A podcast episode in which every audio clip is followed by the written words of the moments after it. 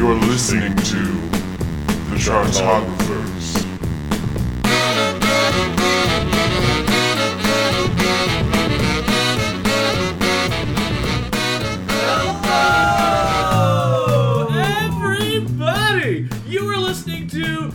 The Chartographers. It is that music loving podcast for music loving people where we take every single album by a particular artist and we rank it worst to best and forget the rest. And in today's episode, especially, oh, the rest? The rest is like a fucking encyclopedia that we are going to burn, let me tell you. So, Hey uh, Evan, were you a carnival ride operator in your past life? Yeah, that was, that was intense.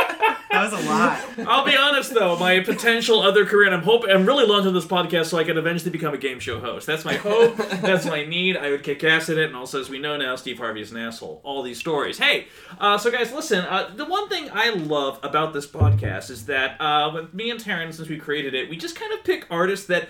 We respectively really like that. Sometimes we kind of want the other person to get into. Uh, like Taran, he's picked out Fleetwood Mac, and we've done Daft Punk, and we did Talking Heads. And Iron and Wine. Yeah, and then- I've had a lot this season. Yeah, you have. And then I've been always like, oh, we should do Michael Jackson. Oh, you need to get into the Smashing Pumpkins. Like, you know, we just have these different journeys that we go on. And one time we did an episode that no one really cared about called Phil Collins, and hey, it's our most popular thing. But this week, especially, we're tackling a band that there was. The, I, I've always, you know, been a fan of music, you know, but this was a band, the first band I truly loved. The first band when I got an album, like, oh my god, they have a whole back catalog, and you dive the fuck in, and it's weirder and crazier than you can imagine. That's right. This week we're talking about those fearless freaks, those Oklahoma weirdos, the band whose next release is probably a week-long cover of the Rolling Stones' "Sticky Fingers" and released in a cube of marzipan. That's right, guys. We are talking about the Flaming Lips, the Electric Worms if you're nasty.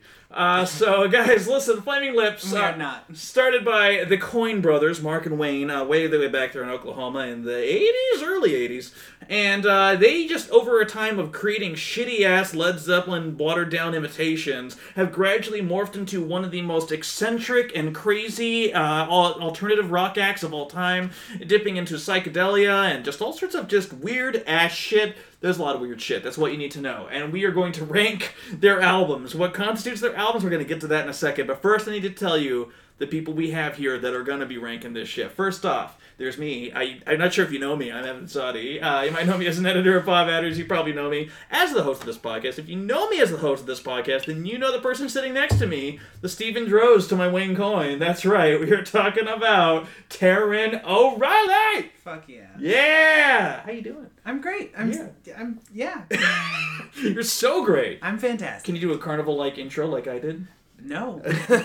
Nor will I even try. No, I will not. Um. No, I'm. I'm really excited. This has been, uh, definitely.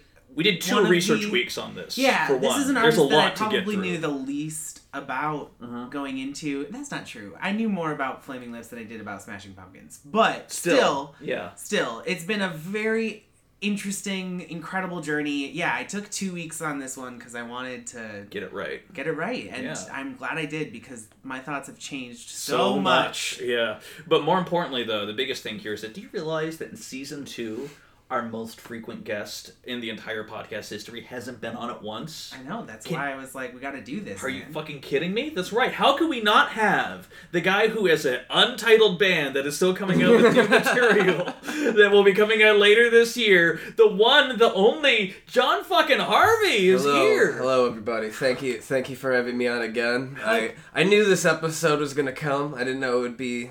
So soon, yeah. and as immense as it is, I mean, I kind of you want to talk about a journey. My this list, you know, everybody kind of comes in with their own list, has been like probably everything is swapped from first to last at least once or twice. I mean, as we This all all- know, here is here is is it is their best album. So you know that'll be you know. But, but yeah, you were talking about Here is your now. Here is it.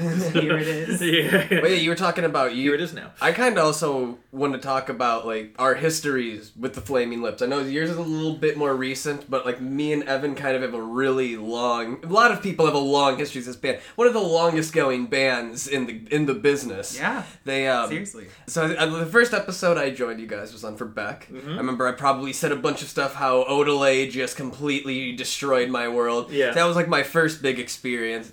My first big love, but the flame. The second to come is the Flaming Lips, which wasn't as totally immediate. 'cause I kind of came in at a weird time. Like, like I came in. I think I mentioned that I got into good music like kind of later in Yeah, life. I mean, me too. Yeah, yeah. So um, that was like what. So the Flaming Lips was kind of a band where you could just hear a lot about them, and when you kind of start discovering Right. that, like it's gonna come up a lot.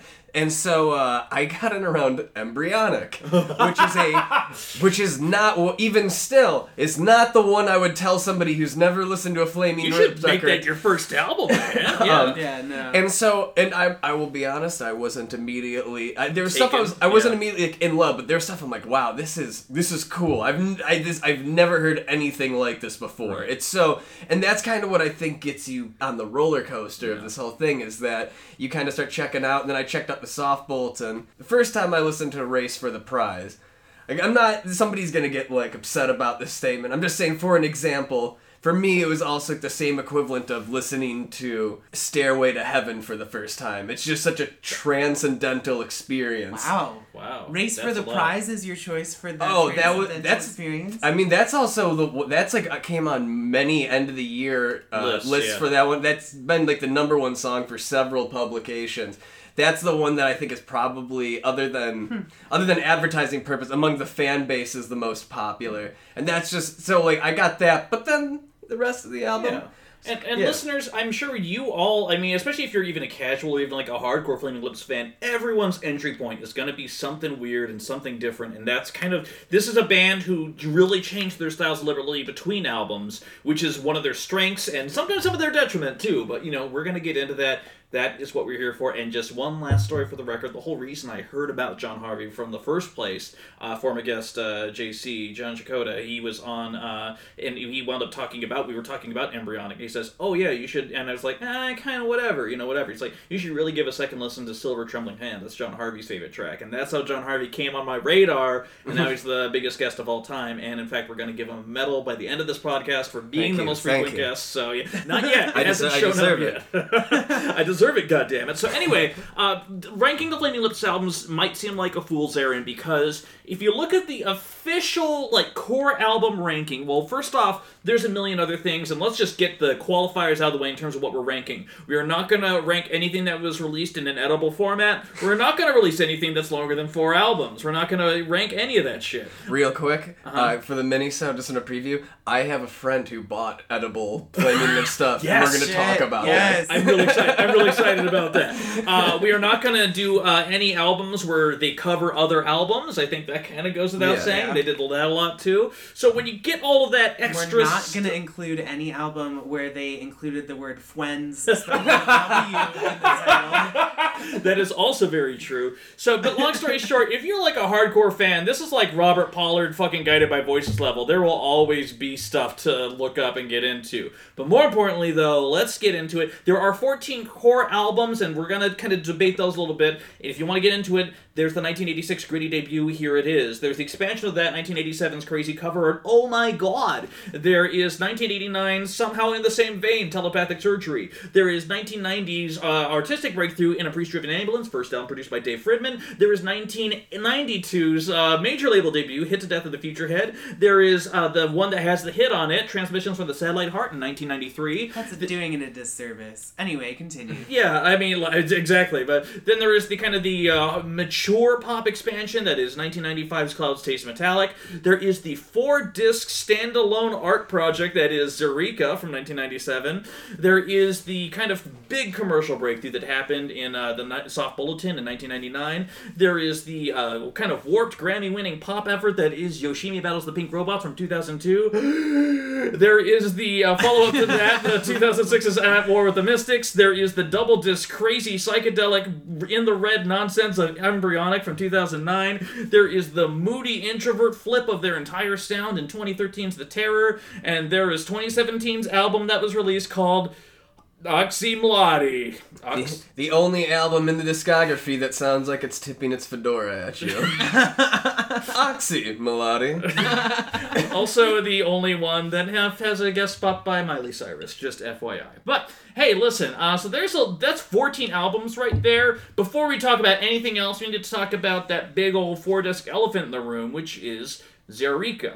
Now, Zaireeka, for those who don't know, it is a four disc set, not because it's four discs of songs, it's four discs of the same song. But each disc has a different portion of it. So one might have the drums, one might have like the guitar, and then they might swap at one point too. So maybe you only have three discs to play it with, or maybe you have all four. It's supposed to be like kind of an interactive listening experience, which in 1997 especially was a big deal. Not a lot of people or artists had done that. Nowadays, you know, anyone can just, you know, do that or do their own down mix or whatever you want. But I mean, like, so yeah. you say that, but no one has done this since. It's not like that. This started a huge trend. Even Wayne Coyne said that he expected this to become a thing. Yeah. and it did not. And it did not become a thing because, as we experienced, When we tried it, for the record, we did try it. Fucking hard to sync up four CDs at this to play at the same time. You think it's because, easy. It sounds like, easy. I'm doing it on my computer, and then we have one in the Blu-ray player, and then we have one like on a Walkman plugged into this massive speaker. And I know, like, it's de- it's described like it's not intended to always line up. But the thing is, if you do want to get as close as possible, you also have to you have to be working as a band, kind of. You have to be in time. which you I have to get the like. count. Yeah. you kind of get the you got to get the count in. Like you can be off time, and you're gonna mess up the whole experience. There's a lot of the- yeah. collaboration. Yeah. And I would say for Research Week, all three of us, we both listened. We did the actual like you know like party to like kind of do it with the CDs, and we have the mixed down version as well. So we have the full experience for the record. Mm-hmm. Personally, part of me kind of wants to include it in the ranking. That's just me, but that's one vote out of three. Jon Harvey. I'm more so either way about it. It's also uh, right off the bat. I'll say it's tough. It's a tough one to judge because there's Zaireeka the album, and then there's Zaireeka the listening experience and the art exhibit. Like Zaireeka in a That's what I talking about. yeah, in a certain sense, there's um, it's like what am I grading on? It's almost like oh, I, I, how good was the 3D to the narrative-based movie I just saw? Yeah. you know, like oh yeah, Prometheus, not a great movie, but the 3D was killer. You know, I see. Yeah. I think if we are including it, we would have to consider it with the mixed down versions that we have, where it's it's tracks. Yes. How and, good and are these judge the songs? songwriting and everything. Yeah. And I think that if we did do that, that'd be fair. What's your vote, Taran? I. You know what? I've been behaving like we might include it, so now I just kind of want to. All right. I think there's Because- people that would. I, I feel like there's people that'd be upset if we didn't include it. Yeah. I, I mean, you could tell those people to fuck themselves. I mean, and we will. You people, go fuck yourself. I'm telling you that right now. All right, in that case, Yeah, let's just include it. 14 Okay. albums, 14 spots. Hear it is. Oh my god. Telepathic surgery and a pre-striven ambulance hit to death and future head transmission for the satellite heart cloud system metallics Zaireeka, the soft bulletin, the Yoshimi Bells, the pink robots at war with the mystics, embryonic, the terror, Osley, Melody. All right, guys. Let's do it. This is a two-part episode because we got a lot of albums to get through, and this is why we're starting at number 14. Our opinions are open; they can change at any time. That's why we rank and debate. And Jon Harvey, you are here in the studio. This is one of your all-time favorite bands, and now I got to ask you that question. We got to ask at the start of every fucking ranking. Jon Harvey, what's the worst Flaming Lips album? It's pretty. This one's kind of tough in the sense Yes, that Yes, it is. Actually, No, it's is- No, it's 'Cause, it's uh, not. I mean, I think we all have different answers, but Mm-hmm. my choices. There's well, it's first. Uh, it, I think we're going to be a Let's little say, there's bit only loose there's in only two. Mm-hmm. albums that I'm like, oh wow, those are really not good. Um, and that's like there's some I'm like, yeah. So there's there's only two I'm kind of like, uh, not great. And it's versus one that I can't remember anything on the album every time I listen to. I know, Or yeah. one that makes me want to put my head through a wall every right. time I hear the lyrics. And those would be. That would be telepathic surgery or Oczy Mlody. Mm. I will say, Oczy Mlody musically more interesting, at, but telepathic surgery doesn't make me want to rip my ears out Yeah. sometimes. Uh, I personally would vote for uh, telepathic surgery. Uh, but uh, Taran, what are your thoughts? Yeah, of those two, I would definitely pick telepathic surgery to be lower. Just because, yeah, telepathic surgery doesn't really accomplish anything. It doesn't have anything that Doesn't, though. it doesn't have have me going back to it at any point. And I will say, I think it's more just kind of I don't. Interesting is almost an o- overstating it, but let's just say in interesting textures versus like where if you listen to uh, Oh My God or Hear It Is, there's a certain raw visceralness to the punk rock aspect that even Right, if the yeah. songs aren't bad. But like, there's something to latch onto. I don't know what to latch onto when I listen to these songs. Totally. Yeah, they don't they don't have any there's not any like hooks nor is there any really interesting lyrical content. Like UFO story Um, starts with Okay, we're talking about uh, lyrical content. Can we talk about the opening lines of Shaved Gorilla? We we got a gorilla and we shaved him and bought him a motorcycle. Which, by the way, if you're I not mean- familiar with this discography, be aware for a lot of animal-based songs early well, so on. that songs So about many. brains. songs about brains, Go- songs about frogs, Godzilla. Um, so many songs about frogs, and what was the other one? It was. Oh, uh, ma- magician slash wizard. Oh, yeah. Lots of vaginas. More visual, but there is some lyrical vaginas. Yeah. Yeah. Um, Also, your new band name, Lyrical Vaginas. Lyrical vaginas. uh, but here's the thing. So the first three albums, hear it is, Oh My God, and Telepathic Surgery, they're very much of the same ilk. You'd think that over the course of at least four, you know, three years, the band would like progress, and they kind of do at times. But these albums kind of are very much uh, the same. You know, genre, the same sound, the same texture. So as such, it really comes down to when they have genuine moments that actually. Hit. And I gotta say real quick, the, the my favorite moments on this album, unfortunately, are generally ones where the songs sound like other songs. define. Yes. um, Chrome Plated Suicide, kind, one of the more decent tracks on there. But then, like once you get to the end, you're like, oh, this is like Sweet Child of Mine. Yeah. Right. Uh, and also, like, Begs and Achin', I actually kind of dig. Yeah. It's one of the best things on here, even though it's not incredible. But it's still, they're, yeah, they're going for this, it's like almost Led Zeppelin y, very like classic, Yeah. basic rock, and then it kind of has a multiple. I don't think it's Led. Zeppelin though, because there's the People- song on there, Hari Krishna Stompwagon, fuck Led Zeppelin. Which some so- people will like stand by. Like I know that people that like this album will be like, "Oh, that's a that's one of the good songs up there," and I'm always like, oh, no. "Oh, that's You one." fucking that... idiots. Yeah. also, also, I love that they have a song called "Fuck Led Zeppelin," even though like half of their career is based on and they love Led Zeppelin. It's like a stupid joke that doesn't work. Uh, I would agree agree with that. I would say right now it's kind of not the opening, but the chorus is kind of like their first like pop-ish, like legitimate moment. It's also kind of important to state uh, again for people that aren't as familiar with the band is that one thing that really separates the punk rock version of the Flaming Lips. You, you're gonna find there's about four different versions of the Flaming Lips as time goes on. The punk rock version, it, they're kind of their claim to fame is that they use influences that are generally uncool with punk rockers. Like if you're in a punk rock band, you're not supposed to like Led Zeppelin and all that shit. And they're like, oh, we're hippies, we, we love Zeppelin, and so that's kind of the thing that separates them. Yeah. I would also say uh, I do like Miracle on 42nd Street when they calm down. It's kind of nice. The piano coda at the end of UFO Story, I like. I like it. do- It's just not Yeah. the most engaging. right. No, I agree. And of I- course, Shaved Gorilla, the greatest song. Yeah, no, I mean UFO Story I actually kind of enjoy, except Once that, it gets to the music. Right once it gets to the music, After the first minutes of half of it is yeah. just Wayne monologuing, and it's even like a bad recording of him monologuing. Like he cuts out a couple times, and it's like you can't have a recording of someone talking where you can't hear them if you're there's no music in the background. Right. Well, in that case, guys, I really don't think it's that much of a debate right now. Let's go ahead. Number 14, telepathic surgery. We are on our way. So now, uh, I know Jon Harvey, he did just throw out, he threw the gauntlet out by saying, oh my god, we should actually go ahead and have Oczy Mlody down here, but Taran O'Reilly. uh, Oh, I, oh, I oh no. I know. I, I'm kind of This- curious uh, where uh, where your thoughts are on this. Yeah, you know, I mean, Oczy Mlody sucks. I'll- I think we can all agree on that. But the thing is, so do a lot of their other albums. And so I just don't think we can throw Oczy Mlody to the wolves without talking about Oh My God.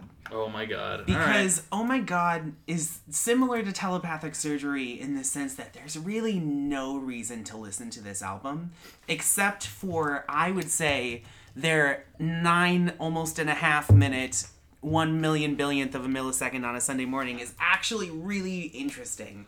It's. Uh, like they allow themselves to be like extended and jammy. As somebody and that's disagreed with most of about everything you just said on there, um, I I don't know. I kind of like th- that's the one early one I kind of like. I think they do offer something, even though they're not. It's definitely not gonna make it past the top four, like you mean the bottom four? the bottom four. Wow, Jon Harvey, top four album. Oh my god, we did not see that coming. Yeah, I just I don't know. I just I just are think you comparing it to Hear It Is? I think here it is. I'd put he. I think he, I would say that for me, oh my god, is the top of what's probably going to be in the bottom four. Versus, let's be real. I think the next one is hear it is, and I just think that hear it is is just less memorable and kind of I know it's more in a punk rock style that I'm not generally into. My thing with punk rock is I don't like it when it's really when it's like just too simple. Like it, there's not much musicality about it. It's like it fits the stereotypes of people just chugging away with no.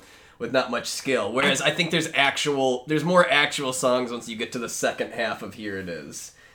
I Yeah. don't agree with I, that. well, at I all. actually, because on Here It Is, I actually really like Just Like Before. It's a very simple song. It's not s- distinct. It's it's pretty generic, just Mm-hmm. Right. like you said. It's very basic punk, but it's still I don't know. It, it has an edge to it, and then I I'll enjoy like She Is Death at the right time, or With You, or I actually do enjoy with you. Trains, Brains, and Rain, which is song like is so it's- stupid, It's yet I love it. Stupid, but I love it. And then it, Hear It Is has Godzilla flick on it. Yeah, Godzilla Flick, for the record, that was such a great revelation when I first got this album, too. When I was getting into early licks, I'm like, oh, some of these songs suck. I'm never going to play Man from Pakistan ever again if I can help it. I mean, right. Yeah. But, like, Godzilla Flick was like, there's, a oh, look, you stop, you slow down, you have a melody that's really great. It's kind of this goofy little song. And then when, even staring at sound, that closing song, when that fucking Peter Hook style bass comes in, like, partway through during the chorus, it's just like, oh, you guys are actually trying shit here. So, like, even though I felt like this was like their one shot that they had, so there's a little bit of something to it, unlike kind of the comfort that they had with Oh My God. Oh My God is still all over the place. Oh My God is still crazy.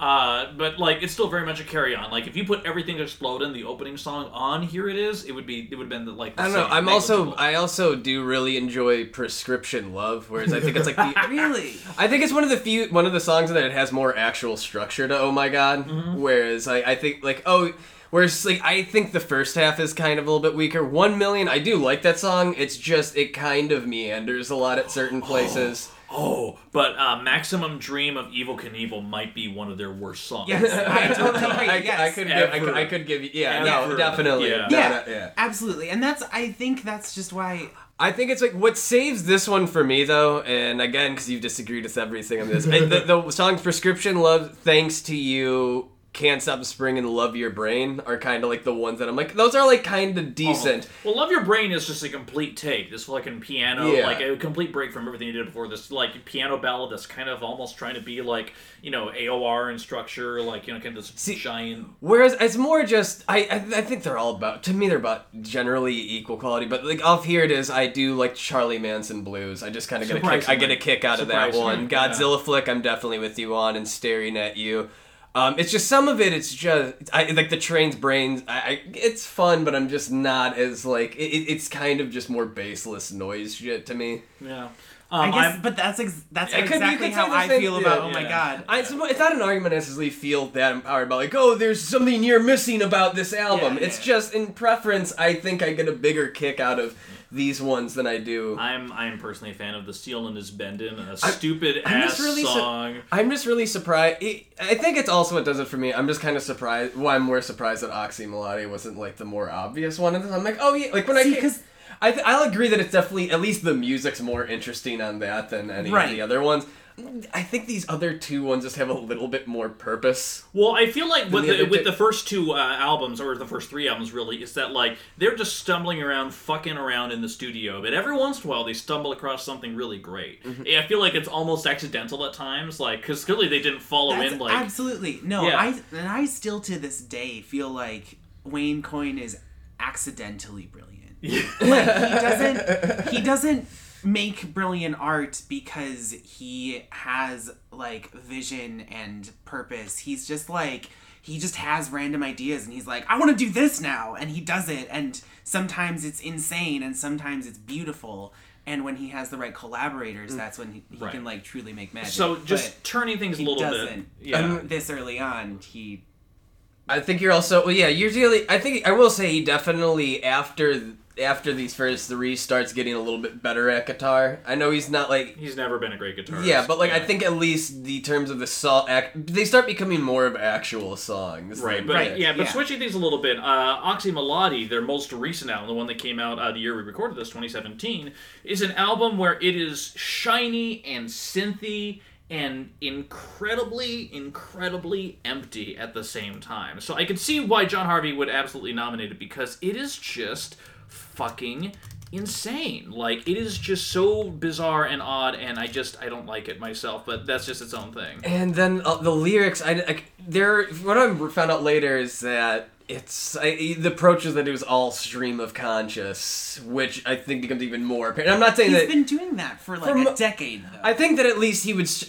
Almost everything about this band is generally. I think at least before it was stream of conscious. Then how do we restructure it? You know, I mm-hmm. think a lot of it, like you want to say, it's accidental brilliance. I think it's just when you're a band that's constantly working and you just constantly has ideas. That's why you're bound to stumble upon more ones that work. Right. This one, I don't think they really go through as much of the phase where, well, once we find something, let's go back and recontext it. That because I, I I don't like most of it. I will say just right off the bat. Again, favorite being not just don't be like, oh, it's good, just more favorite. My favorite mm-hmm. part, or I think the best part of this album for me, is in the chorus of how. But I think it kind of fucks up because nothing before or after really has anything to do with anything. So like it's more like I think it's the most interesting hook where he says like I try to tell you, but I don't know. Yeah, and he does mm-hmm. that, but then and it has nothing to do with the comes before. It has nothing to do with the comes after, and it turns into this dreariness that the whole.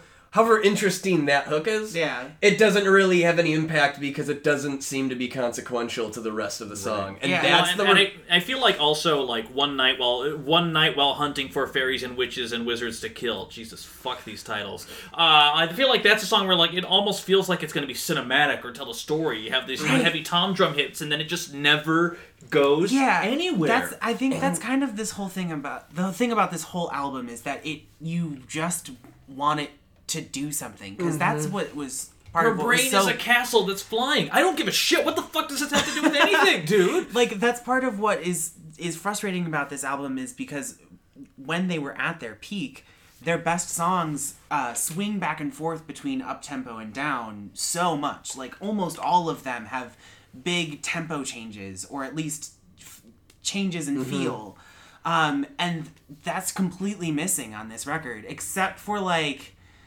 at the end of Nigdy Nie or whatever it is. Like which never know. which Never- just starts as another it's like there should be unicorns part two and then they come in and then there's a lot more like improvisation on the bass and then there's like some synth hits that come in and it gets kind of fun but it doesn't Can I uh, challenge you guys to No. declare your what do you think is the best song of Oczy Mlody? Oh, do glowy, obviously. That is that is a fucking Fuck that masterpiece. song. Dude, God, just the title. When I got to it, like you know, I held off listening to it. It's if like I'm already like dreading that. By in six more tracks, I'm gonna get to a song titled "Do glowy. no, Do Glowy," and then the chorus is just going "Do Glowing." Like, glowy glowy Glowy, glowy glowy, glowy, Glowy, glowy, glow. Yeah, it's like Wayne. um, fucking stop. Um, no. So the best, the best thing on Oczy Mlody That's right. is Reggie Watts at the end of "There Should Be Unicorn." When he just when begins he's just re- talking and reiterating he's what just the lyrics doing- are. oh, yeah. oh, yeah, You know, it, I'm just, I love that part, and, and he was like, "And we will be high," and there's like this echo on it. I don't know. It's just great. Um, no, n- But Nick- everything else is like really Like inconsequential. Nigdy Nie is the only one that like I'm like, well, at least for a split second, it seems like something's going on. right? Yeah. Yeah. So th- like uh, at least when there's more actual percussion to that one, whereas the other one, the ah, there should be unicorns. Which man, dude, just some of the fucking lyrics. Just uh, one of the lines is him just going, uh, there's like.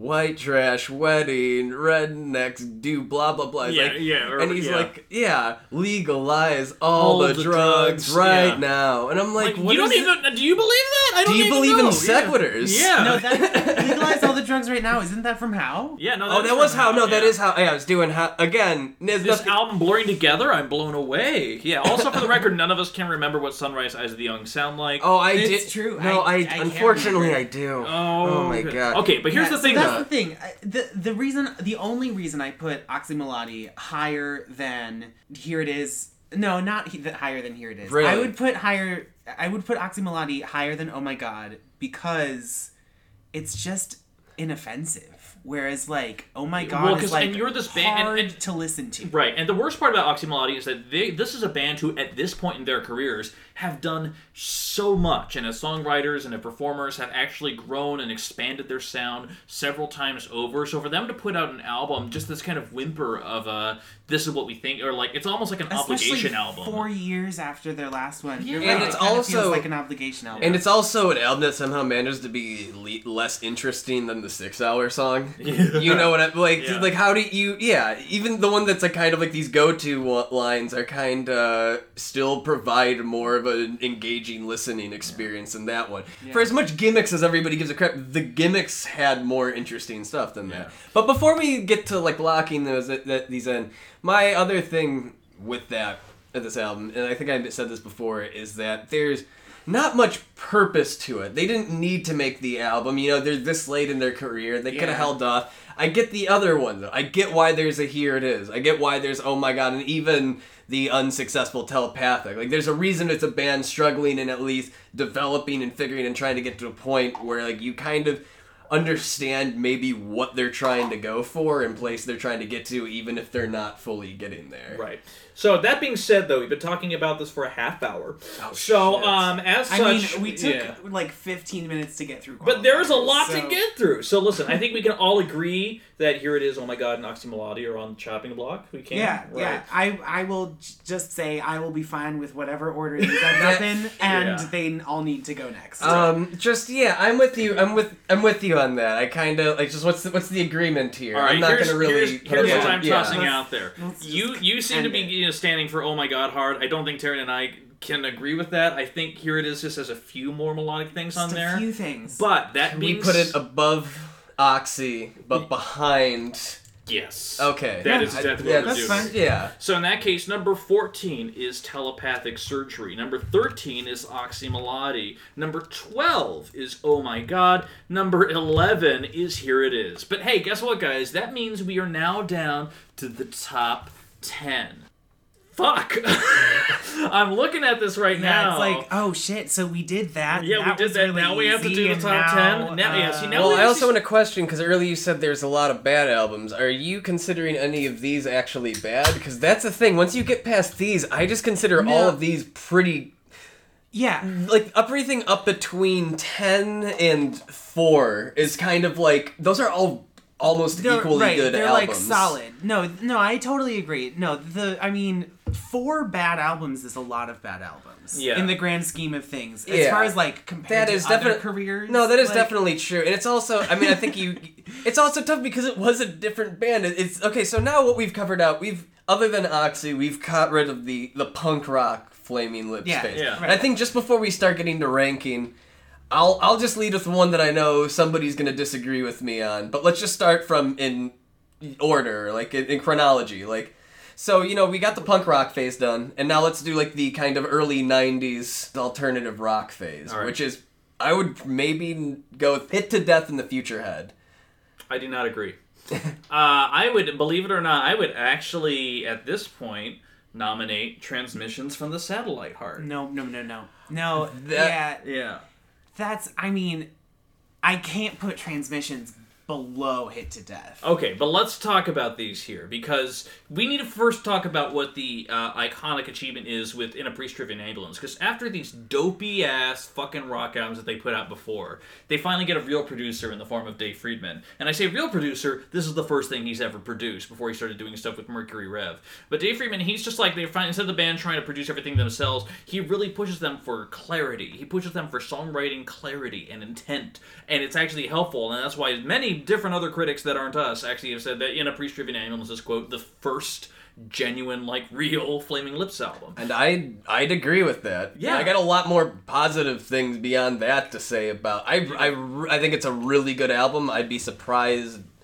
I don't think any of us would put it this low. No. Right, right. No, I don't No. think any of us would. Not But- yet, Yeah, but certainly. it was enough to get Warner Brothers to sign them, and the first thing they put out there was "Hit to Death in the Future Head," which is basically uh, kind of a cleaned up version of the sound that they were kind of moving into, a little bit more poppy, a little bit there. And the thing is, this is a still a messy album. It's their first like attempt at trying to do orchestration, and I mean like bargain basement orchestration, like shitty ass. Let's have a horn on this song. Let's kind of have a cello slide on this Lots one of flute. I'm just trying to. I never Samples being brought in. I probably should have wikied it better, but I'm wonder. I was, I was always curious if Grasshopper from Mercury Rev is the one that's playing the flute on all these tracks. I mean, you get a lot of Mercury don't Rev co- like collabs type collaborators. Well, right? especially in this early, I mean, they had a member yeah, of Mercury Rev, Jonathan on Donahue. Donahue, who Yeah. came in for in a priest driven ambulance too, which I think was also kind of a bit of relief because Wayne Coyne, vocalist, songwriter, producer, whatever, he like for him not to have lead guitar duties, I think kind of maybe took a little bit more pressure off him for Well- once, where he could just kind of like focus a little bit right more. and yeah. as exactly and then not having lead guitar duties for years served him very well for Yeah. the next like decade basically Right. So, as such, Hit to Death in the Future Head, the opening song, which I love the title, talking about the smile and death porn immortality blues, everyone wants to live forever. I think it's actually a pretty fine song were it not for that bass voice on there. The ooh wob wob, ooh wob wob. Especially 'cause because it's wob, so high in the ooh, mix. ooh, uh, God, yeah. and also in the mu- again, we'll probably talk about this more in the Minnesota minisode. We talked it before even getting there, just how for a band that has such incredible visual art and is such a great Wayne himself an amazing visual artist and a great team, how not great the music videos are. And that- so the music video, I, I hate when it cuts to like this like fat guy and like this like topless fat guy and he's like going wow wow wow, and that's just like the music video for at least thirty seconds. Oh, that's fun. I, that's so great. But that being said, uh, "Hit Me, uh, Hit Me Like You Did the First Time" is actually, I think, a genuinely Yeah. great Yeah. song. Oh, when you yeah. have this For fucking sure. cello ascension that comes up there, which is kind of great. Even the sun, kind of this warped psychedelic, like whatever type thing. I- It's- that's No, Yeah? yeah. the sun is like one of my favorite flaming lips songs Oh, it's really? like That's full, awesome. Oh, wow. it's like full i mean like in my top 20 Yeah. but like But I mean, I think with the band like the Lips, you always have these weird left field ones. that I Yeah. think always end up. I mean, in and it's like a full on like late era Beatles psychedelia. But like, also, I like the production, even though like you'd think it'd be a downfall, but I kind of dig how super fucking '90s it is. Yeah. Like it's like in a cool way, like uh, it's like how some Princes are like when like Prince's kind of of its time is still working. Like that's how this one is for me. right, right, and well, and I especially like it because it's clearly like it is the Beatles style produced in the 90s like so Mm-hmm. distinctly just like how people making that kind of music now you're like oh this still sounds like 2017 Yeah, no, I mean there are just like a lot of really interesting guitar textures. I mean, I think the the Jonathan Donahue influence really does kind of round out and bring some of these together. this album Yeah, like- death in the future head was the first one with Steven Drozd No, no, no, no, no. That's still. I forgot somebody else is on that. He, he came on for the tour. Oh really They they after this album, uh, Jonathan Donahue and Left. and Nathan Robinson. Basically, the drummer th- assumed that because they had a contract, he's like, "Oh, we're we're rock stars now." And then when they weren't immediately rock stars and making all this money, he's like, "Oh, fuck this, I'm out," and quit. And so like right before the tour, and so they scrambled together. And Steven Drozd. Like Ronald Jones had been in their had been part of their team. We'll sp- tell way more stories about him come to those albums, but they brought him and Steven on last minute and then kind of worked those out for the next one. yeah. got it okay So yeah, so that I mean, and that being said, like it, it's I wouldn't call it a great album necessarily, but there's moments on there's enough moments on here that I really dig to like prevent me, you know, like to be like, no, this you know should still be a contender in some way. For whatever reason, when I my young teenage mind, when I was still in high school, and I heard "You Have to Be Joking," "Autopsy of the Devil's Brain," kind of this pain ballad where you know Wayne's doing his weird warble thing, "You got to be kid," you know, like doing that thing.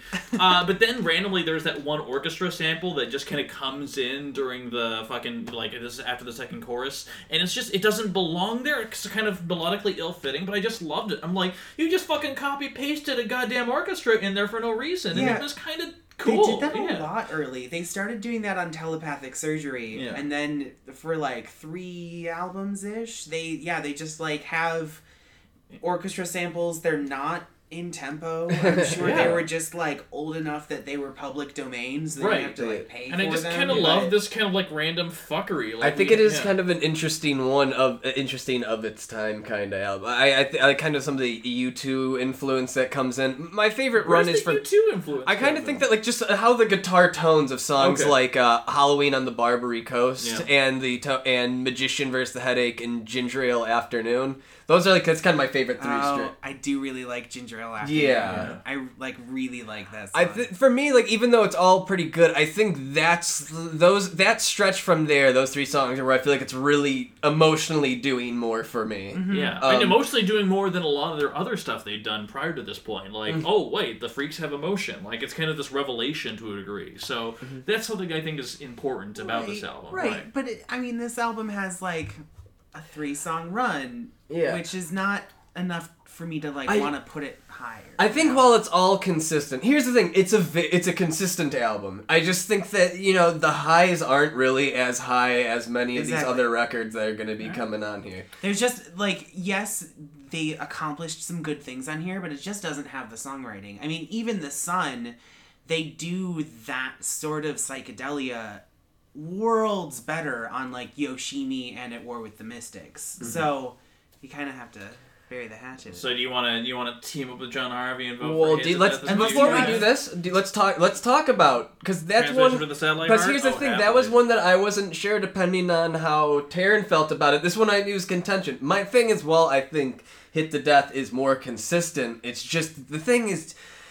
Transmissions from the Satellite Heart has so many just mega iconic songs Yeah. on there. Um, Yeah. Like some career defining ones. You've got Jelly, which is the classic. Even Don't Turn It On. Jelly, their first big hit. Yeah. Um, it just I, one of my favorite. Slow Nerve Action is just one of my favorite songs. I fucking so that was the thing about when I was first digging in this past week, listening to the punk, and I sort of unfairly shoved hit to death and transmissions with that Mm-hmm. early on and but transmissions is so much more they have their pop i mean they have droves by this point Um, established To give no? like a, I try to give the quick history lesson Okay. about that to bring it up because you understand that the Flaming Lips have also had so many different band members that still continued being a thing into the late 2000s. Mm-hmm. But so uh, Nathan and Jonathan Donahue left. Uh, they knew Steven Drozd was in other touring bands, and I like that moment in the documentary when they're like, you know what? Like then somebody said to us, you know, you know what? Janice 18 still sucks, but their drummer is good, amazing. yeah. and Yeah, yeah, so yeah. they brought a they brought him up they brought Steven Drozd on board who uh, by the way is like a, a musical genius and just Seriously. to save time we'll we'll have more time to essentially fawn Gush over him about- for the, for yeah. the, so they bring him on board and he's now the drummer and multi instrumentalist the thing is he can also write and perform at genius level. So if they have ideas he can do it perfectly and we'll and uh, he can do anything that they right imagine he can bring their ideas to life yeah Ronald also, Jo- throughout all of this, Michael Ivins is there. Ronald Jones. He plays bass. Ronald Jones, real quick. He get uh, he was he lived in OKC with Wayne Coyne. Uh, at one point, his essentially not his official audition, but he came to Wayne and was like, "Hey man, I've been working on this one flame Flamin' Lip song. I wanted to know if I was playing the part right." And he plays it for me, and I was just like staring at awe. And he's like, "Was that right?" He's like. Yeah, well, that was right, but you were also playing the lead and the rhythm guitar. Like, that's two guitars on albums. And Ronald Jones just comes in and played them both at once. So he provides a level of texture and kind Yeah. of just noise that I still haven't seen anybody recreate. Yeah. There's there's when they do get to the Clouds Taste, there's still stuff where I remember when they did the tour, they sent out a notice going, "Hey," on Instagram saying, "Hey, does anybody know how to play this?" Yeah. Anyway, so he's part. This is the band now, and so now we have some really interesting textures that go on. These songs are just coated with some brilliant guitar work. Yeah. And that's what has me coming back to this album is just because yeah, there's uh, slow nerve action. I actually kind of like "Be My Head" again. We're in I like, really the love Beatles. Be My Head. We're in the Beatles area. That's that's like very Paul McCartney. But I also like go back to Pilot Can at the Queer of God. That's like weird. there's That's some one you like. there's oh, some dude. like really oh Jon, man. Jon Harvey No, just had a I mean- sad expression. No, yeah. I just like I really Yeah. like specifically the guitar work on that one. That- that And there's- true, yeah. And there's just so much like on this whole album. What was the other one that's Oh, missing here? Jesus. Oh yeah, no, no one gives a shit about plastic Jesus. I will oh, say- but uh, when you're 22, When you're 22 is a is great. the, that just that throbbing like burner, burner, Bow-na, like bow-na. It's yeah. it's so it just does it for me. Okay, that being said, though, and I realized what I just nominated was uh, Transitions to the Sally Hart. I actually, just looking at the track list and looking at everything else, I'm going to toss something else out here. Okay. I've decided to re-nominate my, re-go through my nomination process. Guys, how would you feel? And you know the thing, I'm not gonna fight too hard for Hit to the Death. I still really like Hit to the Death and Futurehead. Like it's that that joy, that enthusiasm for recording by amateurs. Like you really experience it on that album, and I, there's a, a certain affinity for that. Uh-huh. But guys, number ten, how do we feel about Zaireeka? Oh, okay. Hmm. Um. So yeah, let's talk about let's talk Zaireeka. Yeah, let's talk Zaireeka. So yeah, Zaireeka. I mean, obviously, as the experience we've discussed, it is very interesting. It's worth doing if you're a fan of the band. But song-wise, I mean, the opening track. It's where is more about this? the music than it is about. It kind of like the. It really is about the experience more than anything else. Because Yeah. remember, after they put out Cloud States Metallic and it didn't do as well as Transmissions, Wayne Coyne was like, "Let's just do this. I, I have this idea. Let's get a bunch of tapes, and there's going to be a bunch of music, different music on these tapes. Well, and this we're is gonna put them in a parking lot." when Yeah. Ronald Jones left too, right? Uh, Was for- right at this time. Uh, Ronald Jones, yeah, Ronald. Jones left at the end of uh, Clouds Taste Metallic, which I think only went on a fairly short tour before Yeah. they were out. So they were kind of that had a short tour, and then they were already kind of work on this. But Wayne had this idea of like he's just gonna have a bunch of people bring their cars with their tape decks. You're all gonna put tapes in it, and I'm gonna tell you all to start it at the same time. And all these tape decks would combine in force and power to create this surround sound musical experience. He wanted to do that with an album. Apparently, if you believe the Fearless Freaks documentary, he wanted to do a 100 disc album, which Warner Brothers like, haha, fuck no. Uh, and uh, they and so basically let's do a four disc experience where you have these four discs, and again the music kind of bounces around between them, and like let's do what we can to really create this. And I'll give credit to Zaireeka. Zaireeka really takes the full extent of that. Of like, here's a sound coming out of here, and then it moves over here, and then the choir is coming out And of a I- different one. I and wanted then to describe- around. is I- yeah, yeah. and I want to describe a bit how it's a bit different than just doing 5.1 or doing surround Mm-hmm. sound. It's kind of interesting because you do have different tracks on different levels. You kind of it, it you kind of like control the mix of the album, and you have Yeah. different sound qualities based off whatever type of sound system System you have, you have, readily, yeah, yeah. readily available. And going on there, and so that it is kind of like it. It's interesting. Like it would feel like something that you would experience while being at an art exhibit. You know. That said, though, and like you, you said this earlier that you know there it's more about the musicality of it than it is about the, songs. songs, But when it's when it's on something that's a functioning song, it is pretty incredible. Goddamn great. And I was and I think also what kind of saves the lips on a lot of different experiments is that I think it's just the, the idea that this is so this is the first record where it's just Michael Ivins, Wayne Coyne, and Steven Drozd. And Dave so Fridmann, it's like so it's and Dave yeah and so like oh well now that we have Steven let's what can he do? Let's just try and see how far he can take it. So just the early phases of them learning what they can do with Steven Drozd is quite incredible. I mean like like you just uh, the way that like these drum patterns even I one section I do like is just that drum solo kind of unnecessary in song which song? purposes but I just But lo- it's it's a fucking great drum Yeah. solo. Yeah. yeah, for sure. and so there are some worthwhile moments on here. Like, okay, I'll admit I really don't really understand the opener. It's mainly more for the music when you have the groups of choirs move in and out. Yeah, and like, when that you, was when- pretty When you put the fucking CDs on for the first time, you're like, oh shit! And it's You're like, also yeah. it's also just it's a great opener because it has those epic vocals, but also because it has like a just such a great groove. Dude, that out. bass line That is- bass oh line God. is solid. boom boom boom Yeah. Yeah. Uh, and then and then, and then even writing the work in the year 2025 is pretty great too. I love that song. Yeah, that- that's you're invisible now. It is marred a little bit because there's about a twenty second section of just screaming. Oh, Oh, but, let's get to oh, the screaming. Oh, but The then scream- of course just- there's the last song, "The Big Old Bug is the New Baby Now." Right, which is which is just Blue Christmas. It's just they just ripped off Blue With narration and a dog attack at the And end. then and then at the end, and it's not just dogs barking at the end. It's it's like Blown out 45 speaker. seconds. And the thing is, it's it's like there's a pack of dogs on each of the four CDs. So when you're listening to a mixdown, you have like four packs of dogs basically. So it's like legitimately alarming. If you have the volume up at a normal level to listen to Here- the music, Here's what was really kind of frustrated me when we did that experience. It's like while I was having fun and I was enjoying it, it's cool. It's just that okay, so you're the Flaming Lips. Your your uh, one of your press release. I'm not sure if it was an album cover or what. One of your one of your press things is finally the punk rockers are taking acid. Yeah. You know, this is all yeah, this that drug was a reference. compilation album. Yeah, and so they do. Uh, so they've got you know they. You can expect to maybe be people will be taking drugs to Flaming Lips Records, and so the idea that so somebody's like probably like oh four I gotta put on four records, dude. Let's fucking let's like take Yeah, this- let's eat some let's- mushrooms and and put this on. to Zaireeka. And so, with that in mind, that you would make a track that just that the album, not just the track, the album just ends with them imitating barking dogs, and it just over compresses the whole thing and just envelopes you and just and it's legitimately terrifying. Oh, and also let's not forget the song with the tones that are Oh supposed yeah, to make you so see into the how future. will we know is is is it's basically One just a of a normal, song. a normal song on one CD, and then the other three CDs have differing tones that are supposed to yeah make you see the future. I guess is the, is the, the superstition myth, around yeah. them, except that it's just legitimately painful. Like I did not listen to that song this week because it hurts my ears. Uh, and also, there's not the ten, it. there's a ten minute uh, menstrual cycle song, "A Machine in India," which I don't about need to hear about again. about the about the Syrian missile hitting hitting the hitting the womb, the vagina. It- Yeah, yeah. yeah. I don't give a I'm- shit.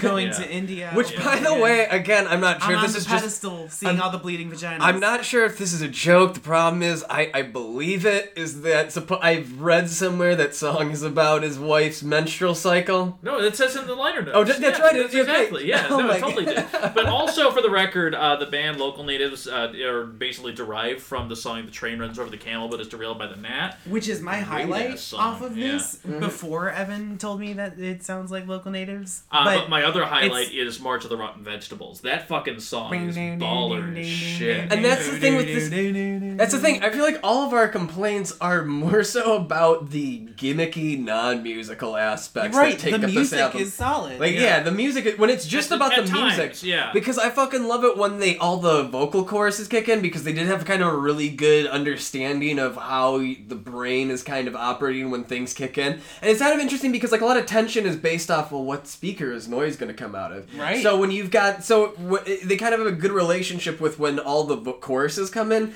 That's they like just also bliss. Yeah, but they When- also yeah. like they have a really good idea for their first time of doing anything like this. They know how to like stagger things a little bit. Like if, if your one CD's a little off or something like that, if things come in a little bit late, it's gonna be okay. It's still right. Like kinda Yeah. even when you have the mix down timed perfectly, yeah. it, like you'll have you know if you take for example riding to work in the year 2025 that has that screaming section in the middle when the track comes back in you know the bass is not quite on on rhythm Mm-hmm. because they didn't make the space for the screaming the exact tiny same length so But it also has a machine in India on there. So that being said, uh, where do we where do we stand? I threw out we threw out a couple things there. Looks like Zaireeka and maybe Hit to Death are on the future chopping block here, guys. um yeah i would i would still stick with hit to death Future hit to death in the future head is next and then i could maybe put Zaireeka at nine Yeah.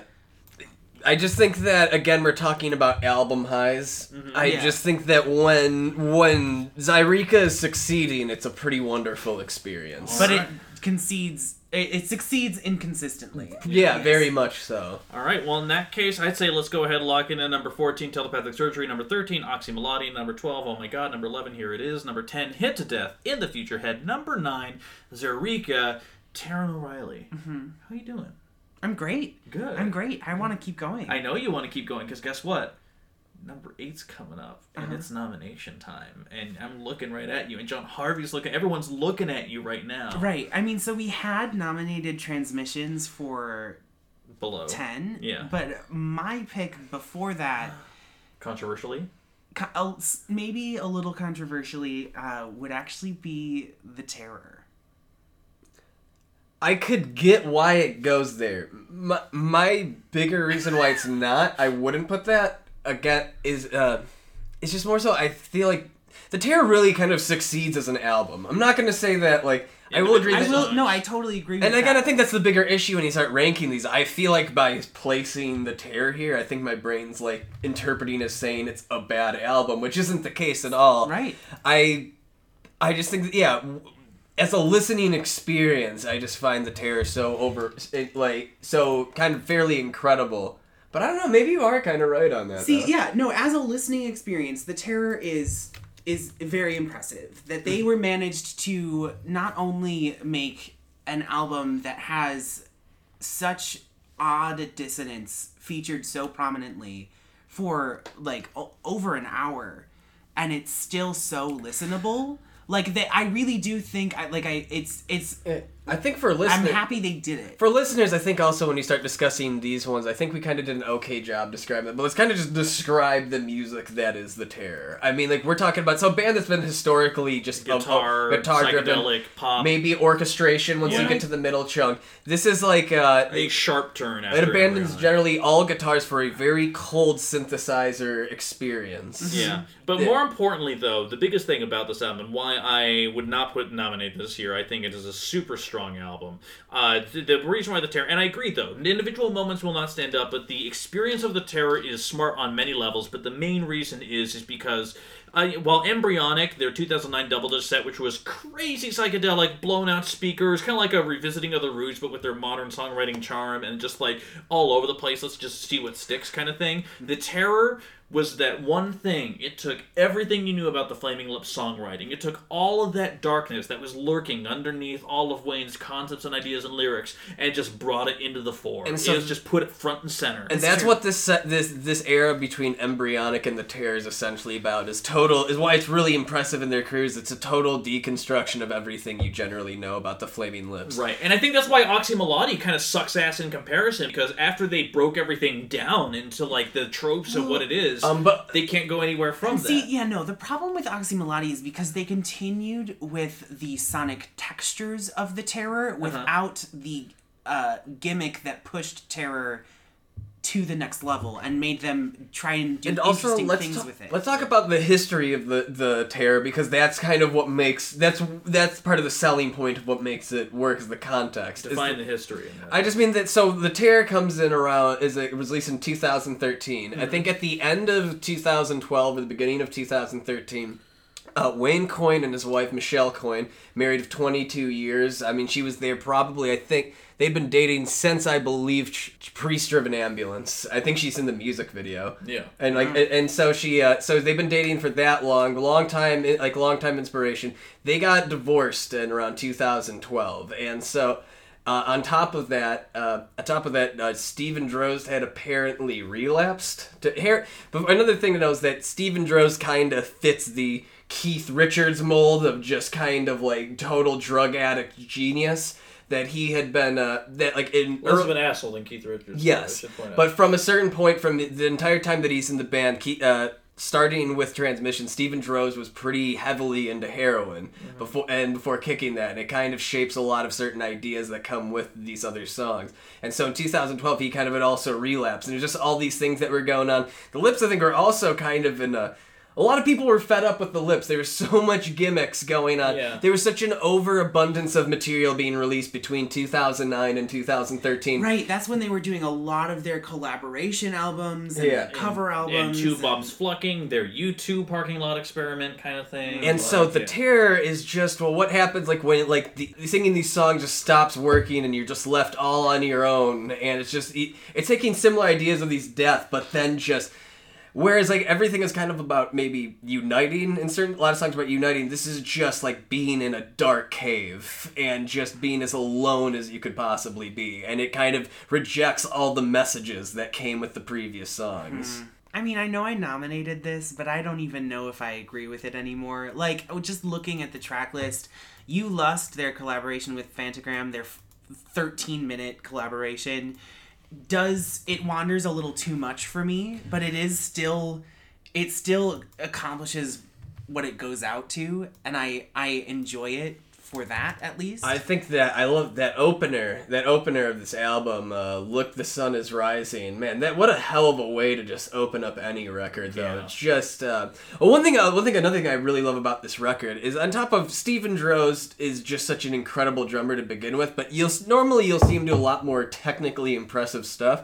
But the way that the drums work on all these album on all these songs kind of blows my mind because it's all performed like a heartbeat. It's nothing like significant, but like if you have a song that's more anxiety inducing, there's certain things about the way the bass pedal kicks in and kind of replicates a certain anxious feeling. If it's about feeling alone or just depression, it may be just really slow. But there's all these elements in the percussion that really dri have emotional heft and they're not really complicated things. Yeah.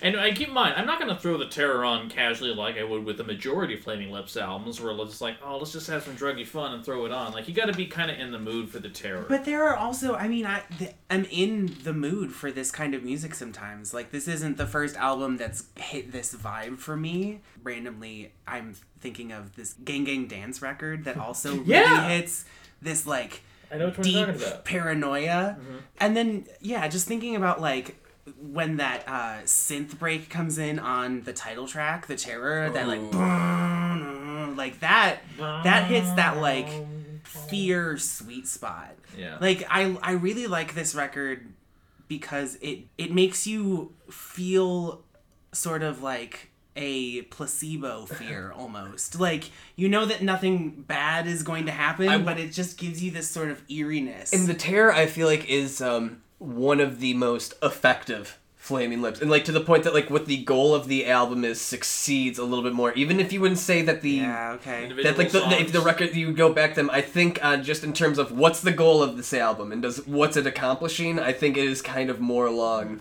And I, while I love the album a lot, it's also we're running into a bunch of masterpieces at the same time here. We're getting starting to run up into that thing that we always do. So that means Jon Harvey, out of curiosity, Mojito number eight.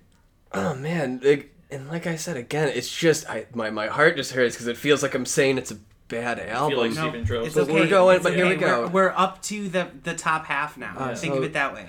God, it's it's for me. It's between transmissions and the terror. And if you would have asked me just yesterday, Just, just yesterday, yesterday, I would have said it. the transmission is just too sometimes inconsistent. And I think here's my so let me list out some criticisms of transmissions. I think the tra- I think He has a list, by the way. I think the track listing is kind of not great. I think the sequencing is kind of fucked up. I think I sent you. I sent Yeah, you. you did. I'll Yeah, yeah, yeah. I sent you like my own one, whereas I I feel like there was an idea to not put the songs that are knowingly the best songs or the hit songs back to back. yeah, Whereas they like wanted to spread them out. a here's the thing, bit like you said, you I'm I Pilot is actually one of my least favorite flips Flaming Lip songs. Oh, I- like like Flaming Lips songs. Period. It's one of um, your least. maybe favorites. I think there's some other ones that I probably put like I think are worse. I think once you get into this era, it's one of my I th- I just think that oh man, turn it on, just such a great Turn poppy alt on. rocking alt rocking. Turn it on turn it on, and this they have this. They run into this sometimes where like that melody just kind of makes me roll my eyes a little bit. Like it's almost a little too on the nose classic. I 70s feel like for rock. them, it's appropriate. Like they had that discovery of like, yeah, we can do this. But We I can do agree. this yeah. sound. So I think if you looked at the, I think my my custom track listing is if you went turn it on into jelly, into uh, into chewing the apple of your eye, and then uh, superhumans. Yeah, just something like I think I feel like there's just there's a weird I energy. don't really like Superhuman. I don't Yeah, like it me either. neither. How do you feel about Moth in the Incubator? It's it's it depends on that one's more of a day depends on what day I'm listening to. I think it's weird. It's the there's elements I like about it, but I wouldn't say it's my favorite song. Well, that- like I like the lead sense. card that's like the when you're in the chorus. I love Like, that shit. like that's it's just that's what I like about this album. There's so many interesting textures, but it's not until we get to the next one that they really master what like the some of the stuff, some of the textural and like the arrangement Yeah. of these songs. Yeah, yeah, yeah. Yeah. Um, no, but like Well, that. Okay, and what are what are your thoughts on transmission? I really like transmissions. Transmissions, I, I think, has sleeper hits where, like, as you listen to it more, I think it just has some really great guitar work on it, and it has memorable melodies in a way that the Terror doesn't. But I also think it has. I I actually think Transmissions is better than Priest Driven Ambulance too. Controversial statement. What time are we at? So, well, to talk to us a little bit about Priest Driven Ambulance on that one too. Ah, it's just it still runs into a bit of the early shit where yes, they have more structure to the songs, but the songs are still kind of obnoxious. Stand in line, you mean? Raining babies. I love raining babies. This is my message to the world. Like he just sucks. He's, he's a he's a really really really bad vocalist. I totally dig unconsciously screaming, but Well, but then you have this yeah, opening. "Shine On, Sweet Jesus," has the same like ooh wob wob filter. It just it's just do shine on, sweet Jesus. And it's just like it's so high in the mix. It's just it just it really bugs I don't know, me. man. I just and I just uh, yeah, stand in line. Also, is is like a real sure My ain't thi- garbage day. My thing with in a priest-driven ambulance again, because you just now disagree with everything on that. But I just think that, like, in terms of like you're saying that transmission doesn't have a great sequencing. I think that in a priest-driven ambulance is one of the better sequencing of some Flaming Lips albums. I like that there's a, a more steady emotional arc. What I like about this though is that fine. I will agree that as far as like the track list, like in a priest-driven ambulance See, is, I- is sequenced better than transmissions, but the songs are not as. I think that I yeah I just I I don't know I kind of do kind of like some of the emotionality like the desperateness of this album. I kind of for me like reminds me kind of reminds me of like a weird recovery album like something really like tragic has happened to you. Okay, but also it has God Walks Among Us Now on it. That is true. That is. But it does have "There You Are" Jesus song number seven. Uh, but it I does have like "Take Me to Mars." no, I like no. I was gonna say I like no. I, I was trying to stand up for it. Oh, I like yeah. I. So what I like about that one though is that when I listen when I listen to this one, it's like so it, for me it feels like something tragic's happened. Maybe like whether it's like somebody dying or addiction. It's kind of really dreary. It's kind of like this weird processing feeling. And what I love about the sequencing of it, or just the the expe- the album experience of a priest driven ambulance, is that by the time you get to "What a Wonderful World," the cover on this. I actually, I, you just Taran's rolling his eyes I just gave the biggest eye roll. I think that cover. I mean, it's. I it's love what they already, do. it's already a song that I've heard way too many times in my life. It's one of the few songs from that era that has really, truly transcended and is just omnipresent. And so, like, I already don't really need to hear a cover of it. Except then you run into this early Flaming Lips era shit of where Wayne still is a fucking garbage vocalist. And and He's a distinct also vocalist. there's a lot of really hmm. like atonal guitar on it. Which kinda what I just dig about it. totally Yeah. doesn't Here, let me fit let, this let me at let, all. let me tell you the real breakdown Oh of what a wonderful world. Kids. Oh, okay. You're No, gonna what- take me to school. No, well, fuck it. No, what I like about this is it, and I see where you where you could be coming from with like, oh, why do you genuinely why do you need a cover of what what a wonderful world? What I like for in the con- context of the album, and again, most of these songs, I'd agree, they're not the best things by themselves, but altogether, what I like about that is you saying this recovery thing. That by kind of switching the total, the, the whole tone of what that song is supposed to be, whereas like where I the original, what a, what a wonderful world, it's kind of like a guy that's actually like, yeah, what a wonderful world, like a baby's crying, it's great, I love everything. Whereas like for this is like sitting on a park bench, like watching like the sunrise, kind of just like holy shit it's kind of like the cre- like the sunrise like the getting over the hill of the album just like when it gets to that fucking guitar solo at the very end Oh, like it's been a Been a rough it's- journey. It's been a rough night. Yeah. You're in a priest-driven Yeah. ambulance, so you're fucked. Yeah. And so and then the But The sun is yeah, okay, but the here's the thing. Here's the thing. Like I have a feeling like, and I understand the love for in a priest driven ambulance quite a bit.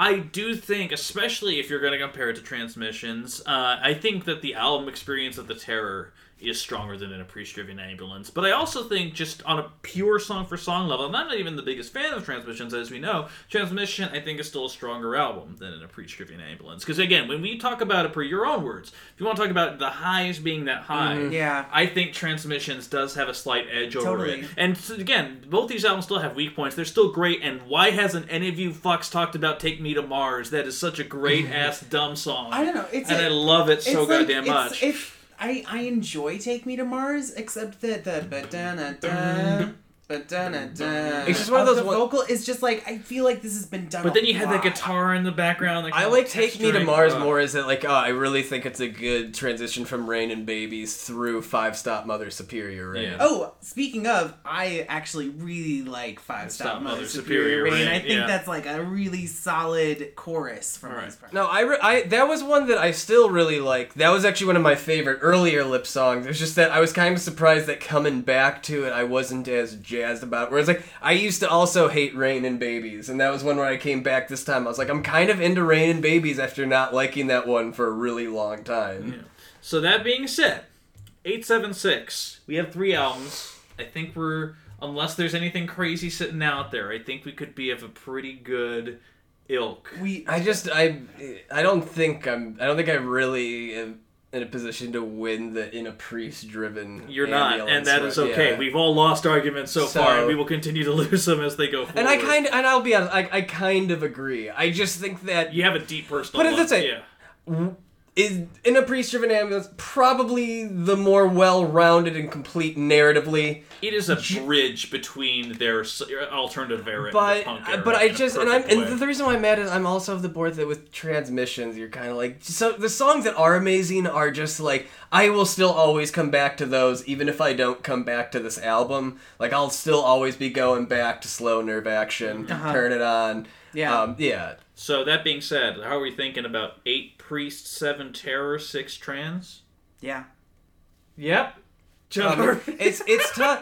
I, Jon I- Harvey's a little bit blunderbust. No, I yeah, it's just I, I just I do think the terror it, it, it, it's you're comparing such different things. that Right, It's like, I- I, the it time is, war. right, they're very, very different. just like yeah. if you came back to me next week, I would maybe switch them. But I, I, yeah, I agree with that ranking. Okay. In Yeah. that case, listen, guys, we still have even more to get through after this. So much. So let's just go ahead and do a really quick recap of what we got. We have number 14, telepathic surgery. We have number 13, Oczy Mlody. We have number 12, oh my god. We have number 11, here it is. We have number 10, hit to death of the future head. We have number 9, Zaireeka. Number 6, in a preacher of the animals. Number 7, the terror. Number 6, transmissions with the satellite hearts. We're 70 minutes into the podcast. Oh. We have the top five left to go, and we're going to get to it in part two. But in the meantime, guys, Jon Harvey, thank you for being Oh, here. you. Oh, thank I, you. I know you. you. have. You clearly, we have a lot to say, so we're going to get into it. Taran, of course, as always, goes without saying. I guess I keep saying it every time, and I still mean I it. just can't wait till part. phenomenal. I just can't wait till part two when I can just fawn over Steven Drozd for like an hour straight because he's the greatest musician Yeah. ever. Also, Steven Drozd, email us afterwards. Uh, in the meantime, do us a favor. Let us know your ranking of these albums on our Facebook.